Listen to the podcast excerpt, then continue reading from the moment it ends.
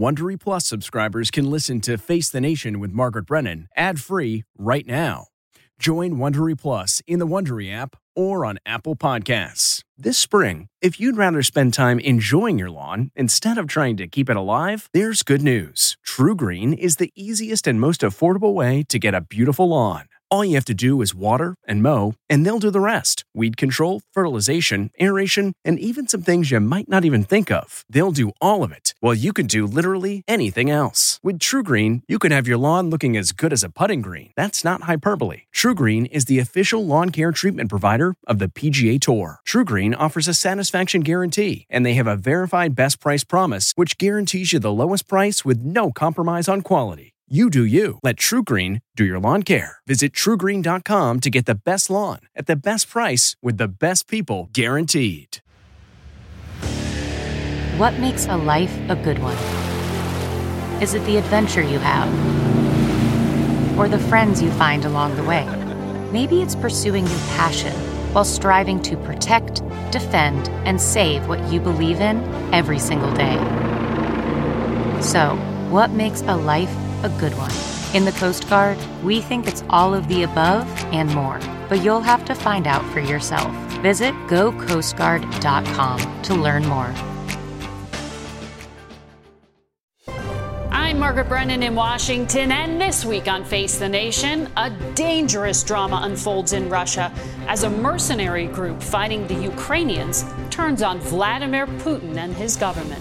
In a breathtakingly bizarre twist to the war in Ukraine this weekend, what could have been a disastrous armed conflict inside Russia, the country considered America's top nuclear adversary, came to a sudden halt late Saturday.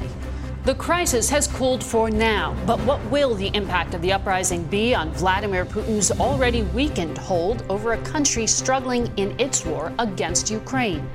Here in Washington, intelligence agencies have been quietly monitoring the escalating tensions between the Wagner mercenary group and the Putin government for some time, and spent the weekend nervously watching events in Russia unfold. We'll hear from Secretary of State Antony Blinken and the head of the House Intelligence Committee, Mike Turner. And 1 year after the end of Roe v. Wade, the march to ban abortion in some states continues. We will never rest and never relent until we restore the sanctity of life to the center of American law in every state in the land. As do efforts to motivate voters to fight for the right to choose an abortion. The court was betting that all of us would remain silent. Well, we're not. We will not remain silent. We'll talk with Biden campaign surrogate and Texas Congresswoman Veronica Escobar. Finally, the new head of the United Nations World Food Program, Cindy McCain, joins us to talk about where the hunger crisis is worst and why we need to do more. It's all just ahead on Face the Nation.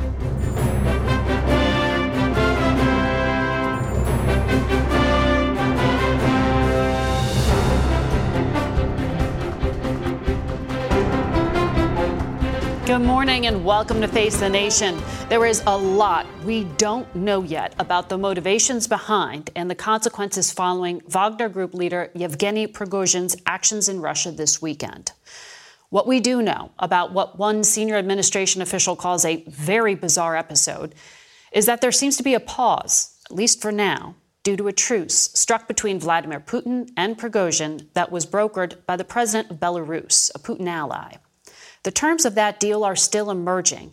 But even after Prigozhin abruptly stopped his march to Moscow yesterday, there remains trepidation about the risks ahead on this unpredictable path for Russia, which holds the world's largest nuclear arsenal.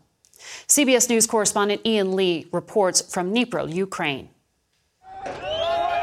Rarely do failed mutineers receive a hero's departure. But residents cheered Wagner soldiers as they left the Russian city of Rostov late last night. "Come back alive and take care of yourselves," shouted people in the crowd. The mercenary group's leader, Yevgeny Prigozhin, smiled and posed for selfies on his way out. Some greeted the returning Russian authorities less warmly, with jeers and insults. For 24 hours, the world watched Wagner forces inch closer to Moscow. Updates of their advance splashed across social media.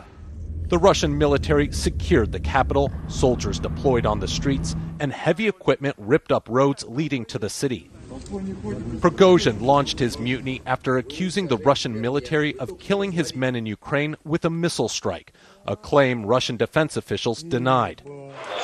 His men quickly seized Rostov, home of Russia's southern military headquarters, before advancing toward Moscow.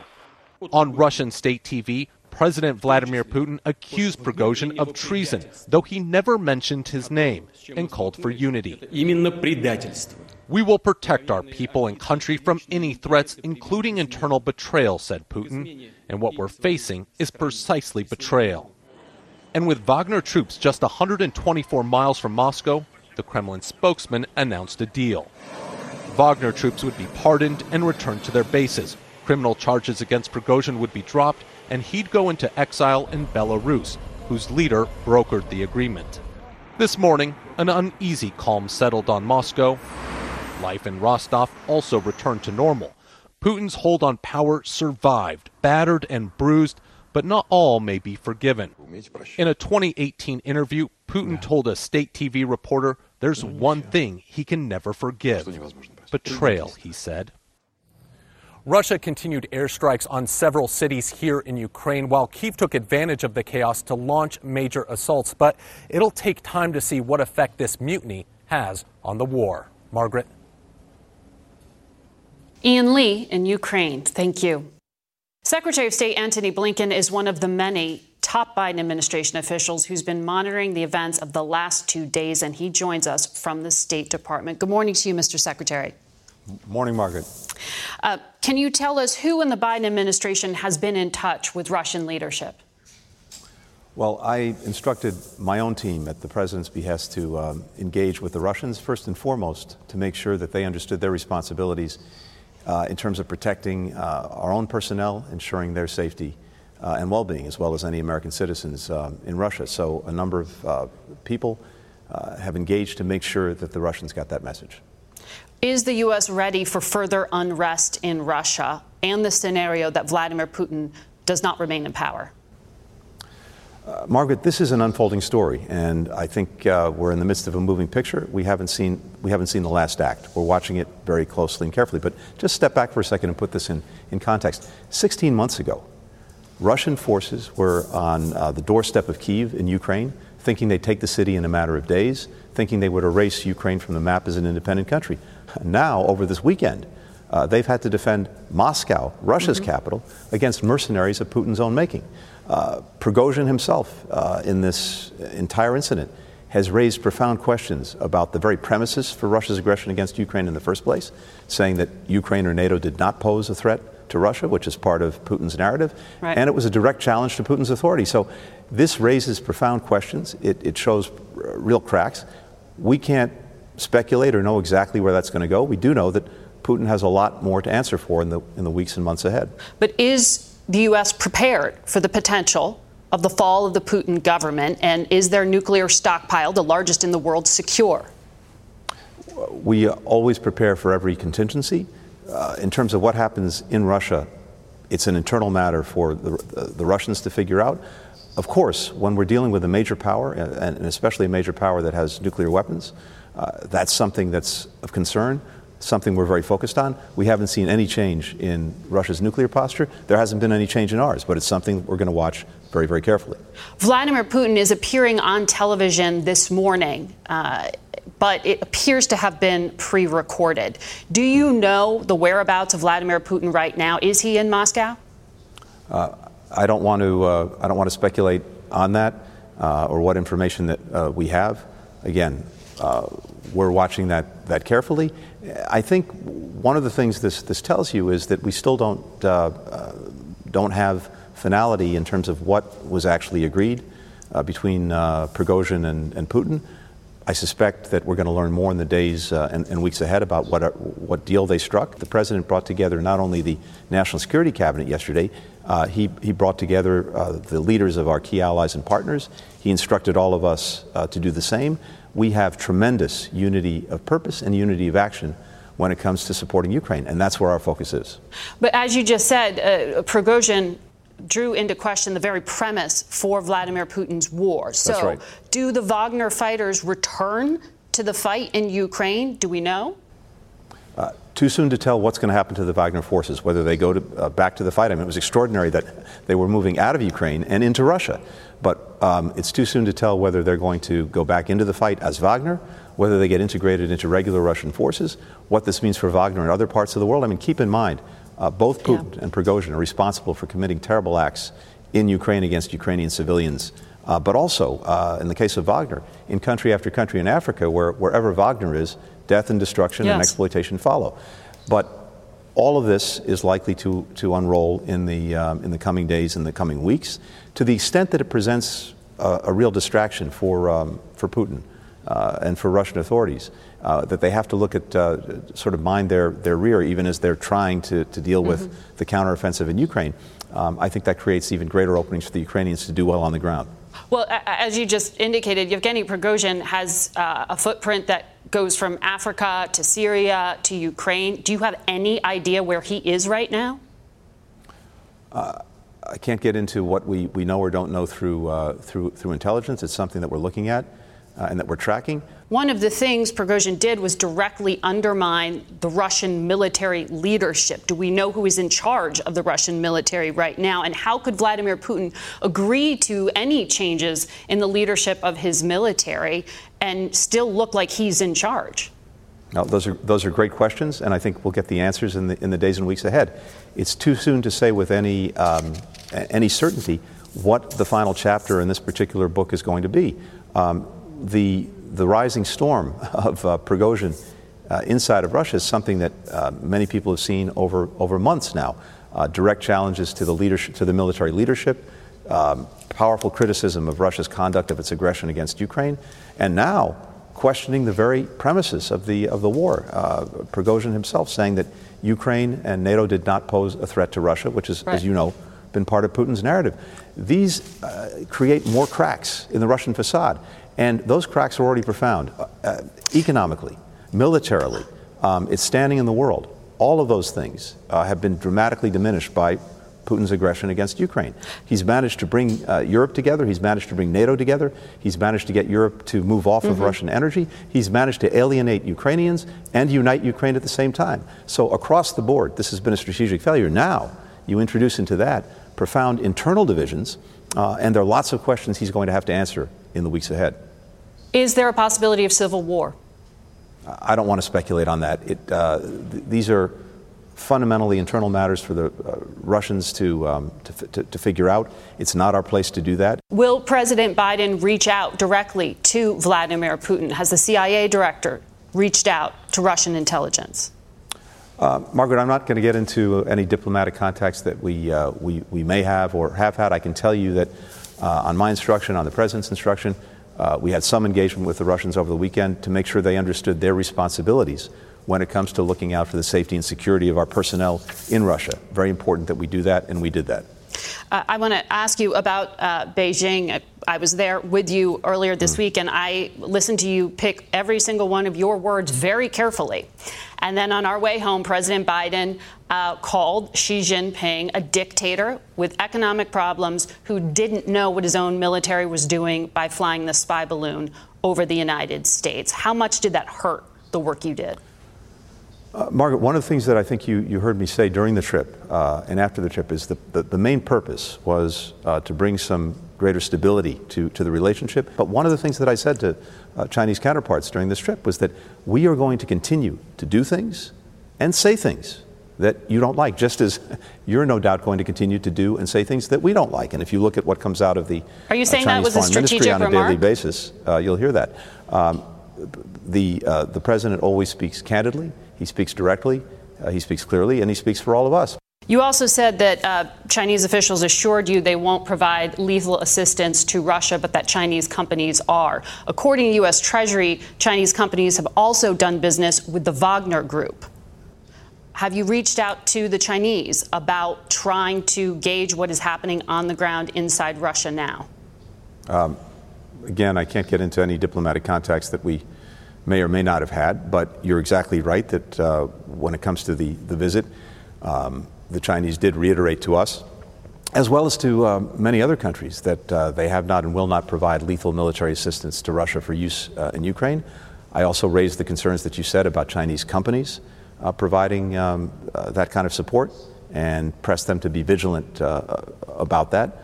I'm sure they're making their own assessments about what's happened inside of Russia in recent days. Secretary Blinken, thank you for your time this morning. Thanks, Margaret. Good to be with you. We turn now to the chairman of the House Intelligence Committee, Republican Congressman Mike Turner of Ohio. He joins us from Dayton. Good morning to you. Good morning, Margaret. I understand top congressional leaders, yourself included, have been briefed multiple times in recent days by the administration in regard to the risk posed by the Wagner Group. Last year, U.S. intelligence had extraordinary detail. Those are the words, the head of U.S. intelligence, about Putin's plans to invade Ukraine. I wonder how you would describe the intelligence the U.S. had about this march on Moscow. Sure.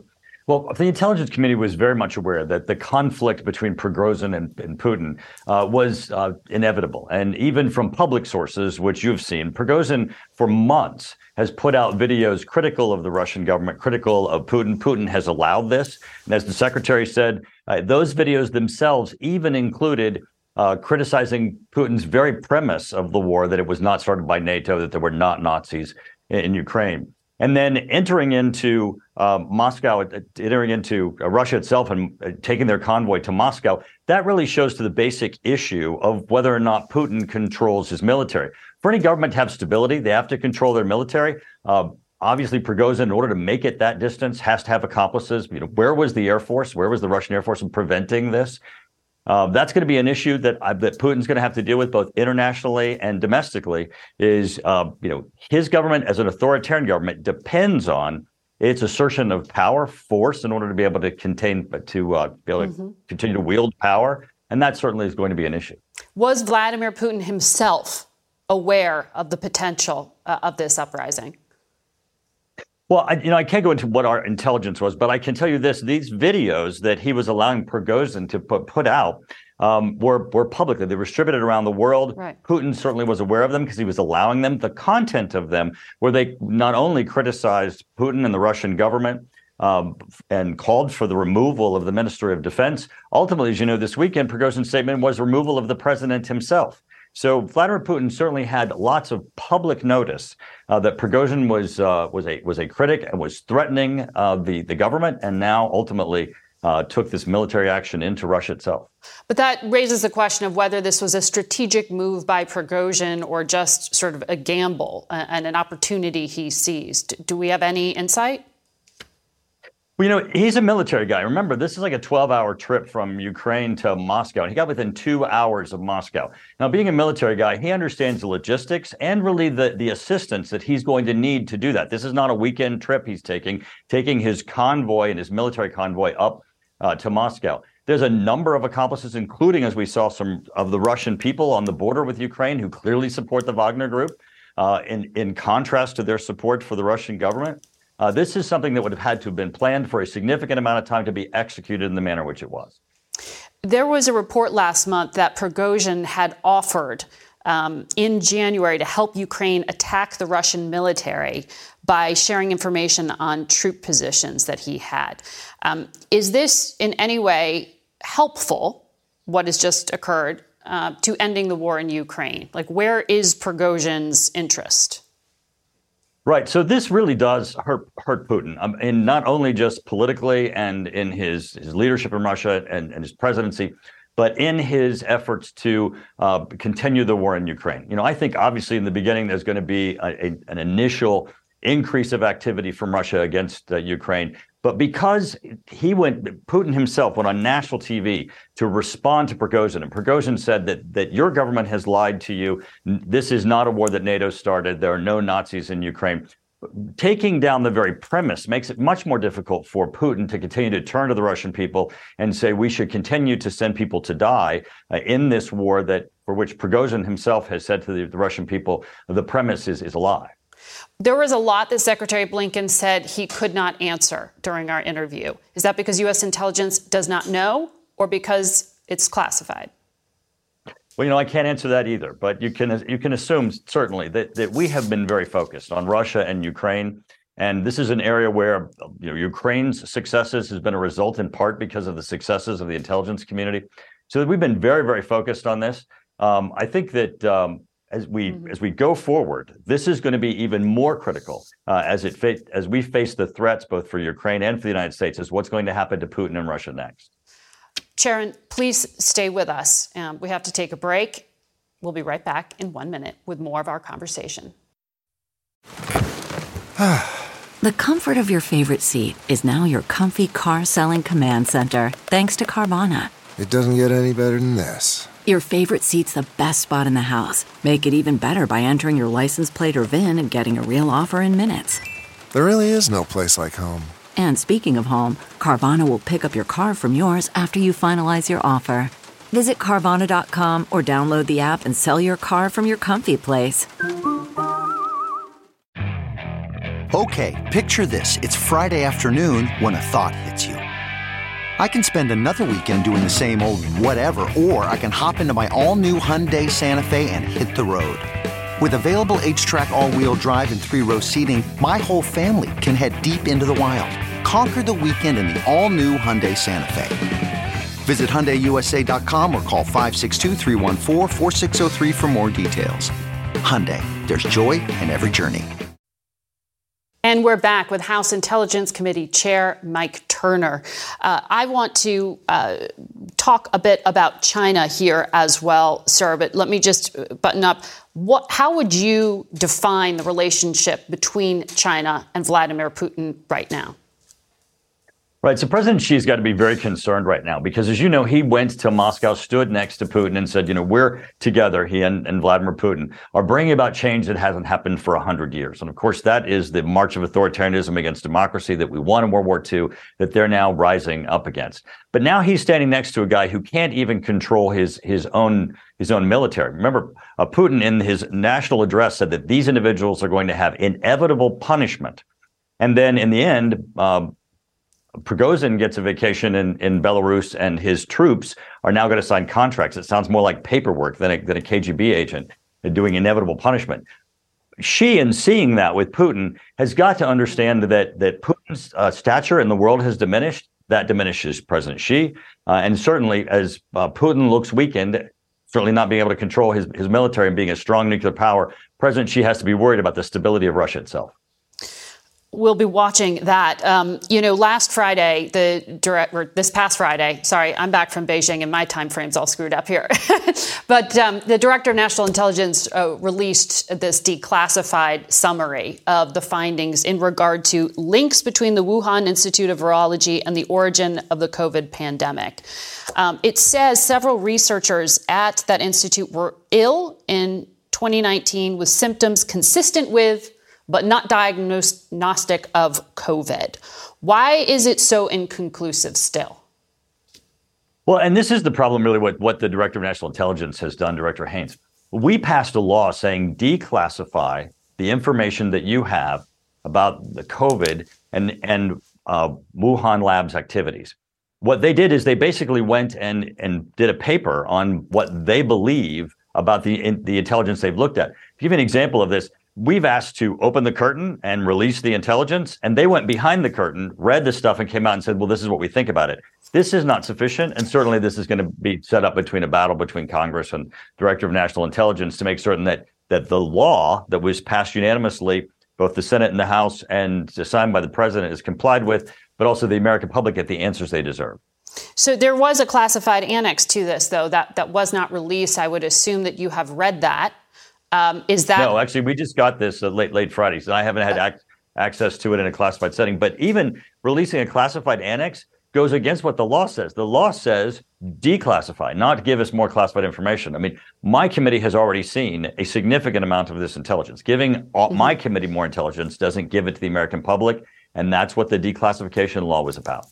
But the report says that, you know, it details two agencies say it was a lab accident. CIA can't determine. National Intelligence Council and four other agencies say most likely caused by natural exposure. Do you believe that there actually is a definitive conclusion that the government's not releasing? Well, so I have seen, for example, the classified annex to the report that President Biden requested the intelligence community gave. What you just read were more conclusions by the intelligence community. Yes. In the report that was given to the president, the 90-day or so report, they have information in that report that contradicts, I believe, the impressions that are given in these statements by the intelligence committee. We want the intelligence released, not their opinion about the intelligence. If we wanted their opinion, we would have asked for it. We passed a law saying declassified. It's the law of the land. Release this so the American public can see it. Okay. Experts out there in the community, besides the intelligence community, need to take a look at this and help us understand what really happened that resulted in millions of people dying. Congressman, thank you for your time today.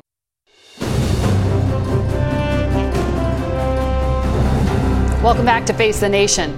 Wagner Group leader Yevgeny Prigozhin is actually wanted by the FBI here in the U.S. for his efforts to meddle in the 2016 elections. CBS News foreign correspondent Deborah Patta has been tracking the Wagner Group, and she reports this morning from Johannesburg, South Africa. Yevgeny Prigozhin's uprising appears to have been extremely well planned and executed. Who would have thought?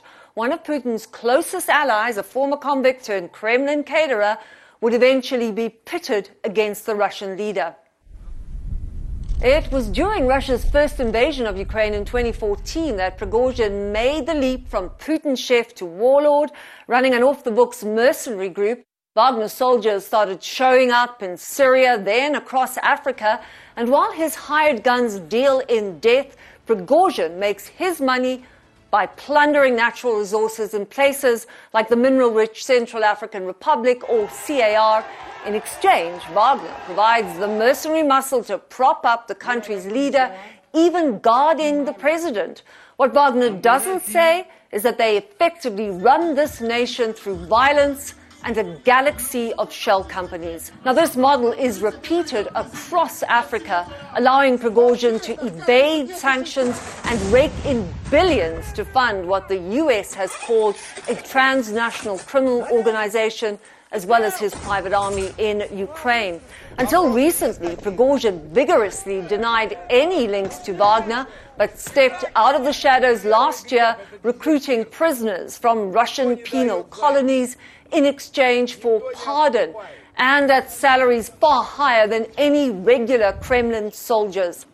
And he certainly enjoyed the notoriety, filming himself strutting around the battlefield and delivering Putin his only real victory after months of war, capturing Soledar and Bakhmut at a heavy cost, though, as many of his mercenaries were killed in that fighting.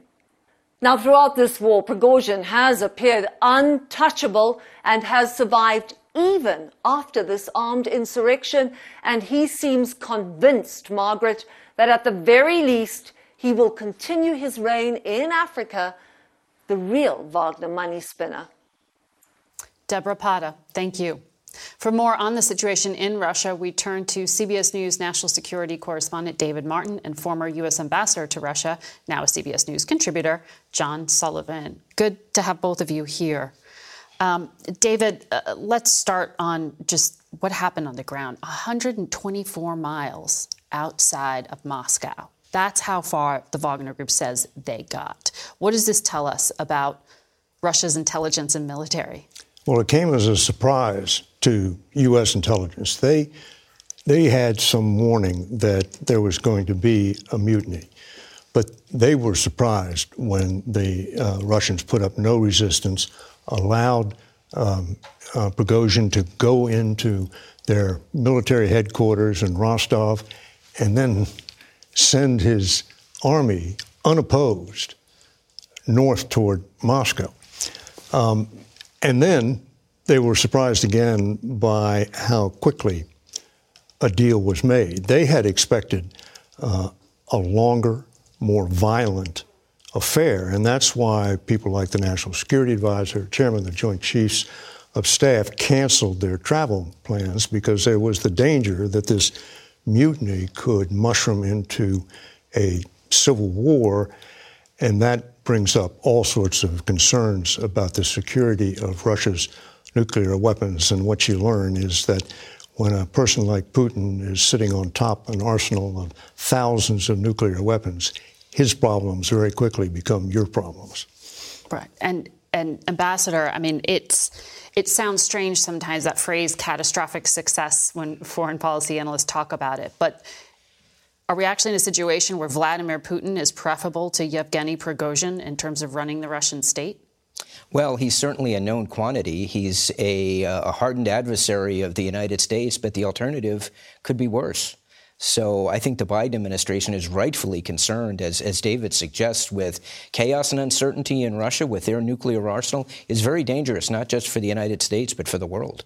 So when you look at the map, Rostov, the city that you mentioned, it's a major logistics hub on that route to Moscow. Do we have any insight yet, David, into what's happening within the Russian military right now? Are they remaining loyal to Vladimir Putin?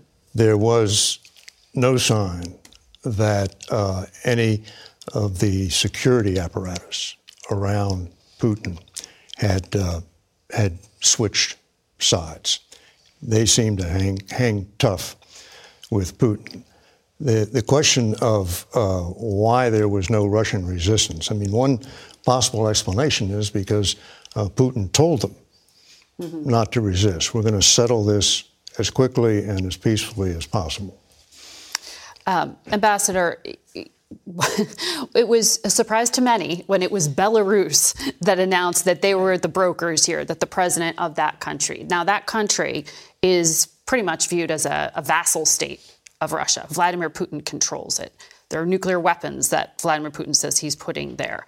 Explain this part of the puzzle. Like, why would Yevgeny Prigozhin move to Belarus? Why are they suddenly appearing to be power brokers? Well, as you point out, Margaret, Lukashenko is in power now as president because of Vladimir Putin. Vladimir Putin came to his rescue in August 2020. It was Lukashenko who was dependent on Putin. But now, think about this. This is, as you know, Belarus is part of a union state with Russia. They are conjoined. How dependent now is Putin on Lukashenko? It's evidence of the weakness that this reveals, what's happened in the last 3 or 4 days, the weakness of Vladimir Putin. It's not just an appearance of weakness, it's actual weakness. A person that he has said is a traitor who has stabbed him and his nation in the back. He struck a deal with, a deal that he needed to strike to avoid bloodshed and chaos. What strong leader does that?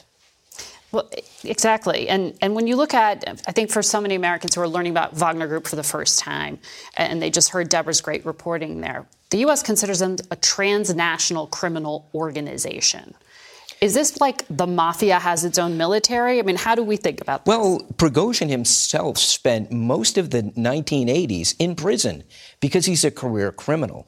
Wagner operates in states in Africa and elsewhere, not because they're patriots who are executing policy on behalf of the Russian government. They're there to get access to gold mines, oil resources, and so forth. This is a money-making organization, corrupt organization, that the United States correctly treats as a transnational criminal organization. And that's what, David, it was interesting to hear from both the Secretary and Mike Turner, this concern of what happens next, not just in Ukraine, but in Libya, in Syria, throughout Africa. Do we have any concept yet? I mean, does this become a separate company? Does this become part of the Russian military?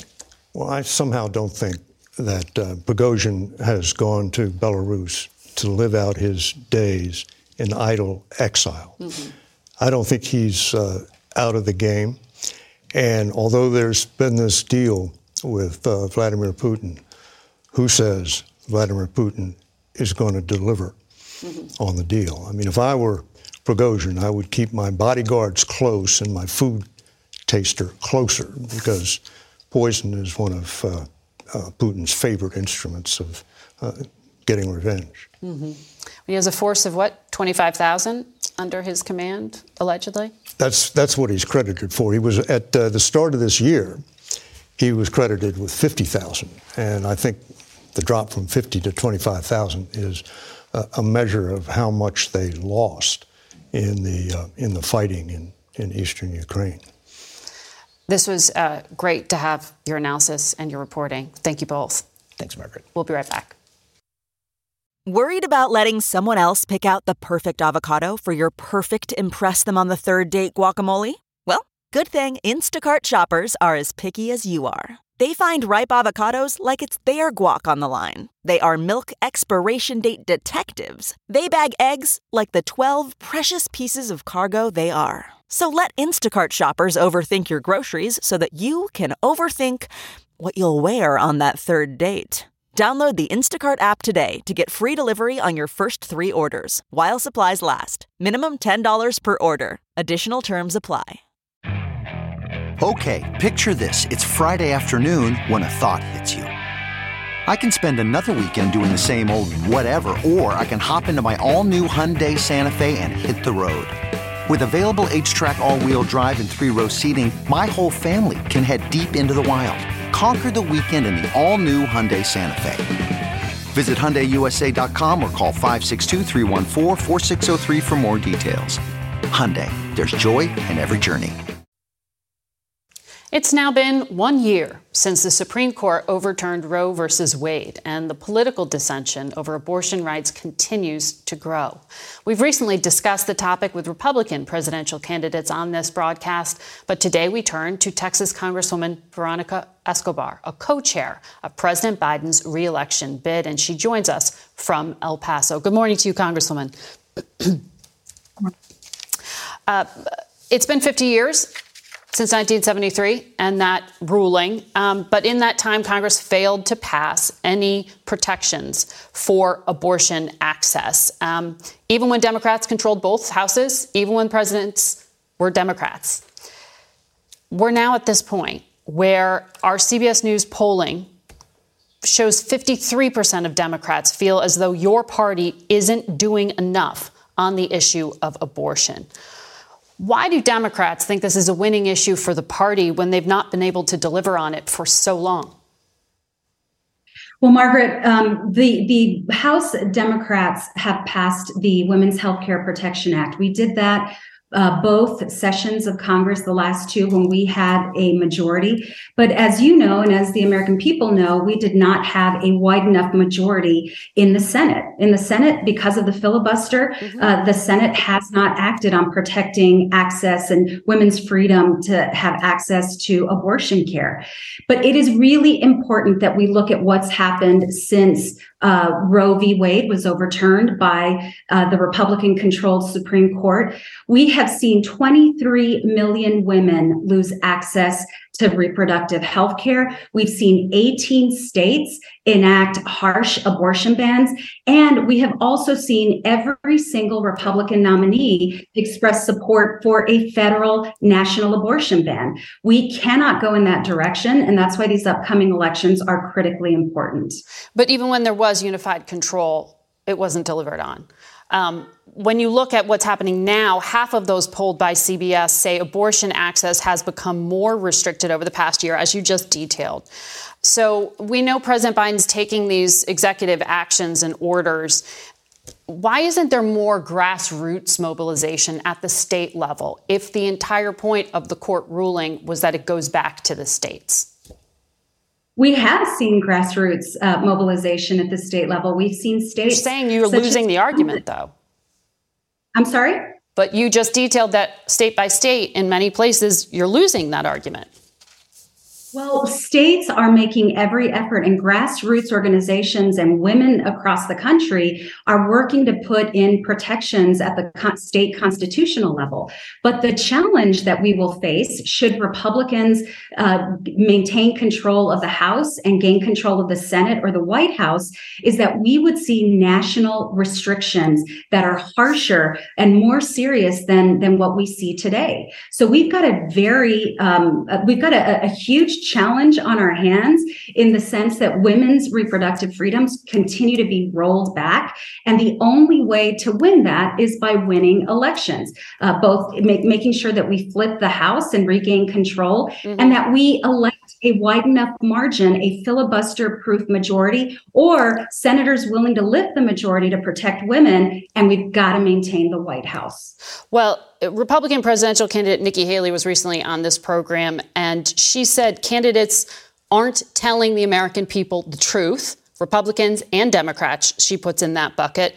She said there's neither the consensus nor the votes for either party to either legalize or fully ban abortion. Listen to what she said. So let's be honest with the American people and say, let's find national consensus. Let's agree on getting rid of late-term abortions. Let's agree on the fact that we need more adoptions. Let's agree on the fact that we need accessible contraception. Let's agree on the fact that mothers shouldn't be jailed or go to, get the death penalty for abortions. Doesn't she have a point? There are smaller issues related to abortion you can find consensus on?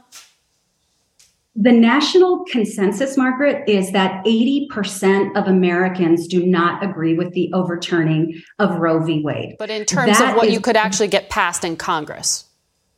Well, we Democrats passed the Women's Health Care Protection Act in the House. Yes, only in the House. And the challenge in the Senate is that you need a supermajority. You need 60 votes. Exactly. Right, which is why we need to win elections this next November. And furthermore, we've got to retain the White House because there's only one person who will be on the ballot next November, and that's President Biden, who has promised and committed to fighting for women's reproductive freedom. Make no mistake about it. Yeah. As much as Nikki Haley wants to talk about finding consensus here and there, the bottom line is stopping women from being prosecuted, for example, the death penalty. I mean, you have to appreciate that. Yeah. I mean, why not pass a law on that front? Can you imagine? Is that not worth it? That's where they want to allow. Well, she's saying let's pass a law to prevent that on the national level. Well, my perspective, and I think the vast majority of Americans' perspective, is we want the protections under Roe v. Wade restored. 80%, and in fact, even so, 24 weeks. I'm sorry? Protection up to 24 weeks of pregnancy. That's your defined position. I know that's what was in the Protection Act, but specifically that's what you are endorsing. Roe v. Wade essentially protects a woman's right to access abortion. And what we are seeing in states like my own in Texas, where the rollbacks have happened and the bans are occurring, is that even in cases where women's health is at risk, politicians don't really care about the life of the woman. Congresswoman, thank you for coming on and making that case. We'll be back in a moment. The comfort of your favorite seat is now your comfy car selling command center, thanks to Carvana. It doesn't get any better than this. Your favorite seat's the best spot in the house. Make it even better by entering your license plate or VIN and getting a real offer in minutes. There really is no place like home. And speaking of home, Carvana will pick up your car from yours after you finalize your offer. Visit Carvana.com or download the app and sell your car from your comfy place. CarMax is putting peace of mind back in car shopping by putting you in the driver's seat to find a ride that's right for you. Because at CarMax, we believe you shouldn't just settle for a car. You should love your car. That's why every car we sell is CarMax certified quality, so you can be sure with upfront pricing that's the same for every customer. So don't settle. Find love at first drive and start shopping now at CarMax.com. CarMax, the way car buying should be. We turn now to the global hunger crisis and our conversation with the new executive director of the United Nations World Food Program, Cindy McCain. She spoke to us Thursday from New York, where she addressed the UN Security Council about what she called a spiraling hunger crisis in parts of the world. There are a lot of fires in the world right now. There's a lot going on. There's a lot of countries that are in deep distress, Somalia being one of them. And so we're spread pretty thin right now. And so to be able to continue the work that we do, obviously we need more help, but we need the world to pay attention to us also and make sure that people understand it's not just a security crisis in Somalia, it's a humanitarian crisis as well. I know you recently lost some employees in Sudan, where the United States has pulled out because of the violence there. Are you still able to feed people despite the war? Well, we never left Sudan. We stalled for a little bit. We paused for a few days because you're correct, we did lose 3 people there. And we had to evacuate our other citizens, our other nationals, as well as our international people out. But we never left. And so we are now, again, we're back in, we're distributing food. Again, reminding everyone it's extraordinarily dangerous there right now. So our methods and how we're doing it are a little bit different. But we also have asked the UN to please guarantee us a humanitarian corridor for us to be able to work and operate so we can deliver our food. I know the U.S. is the largest financial donor to the World Food Program and the UN, having given $7.2 billion, more than all other donors combined last year.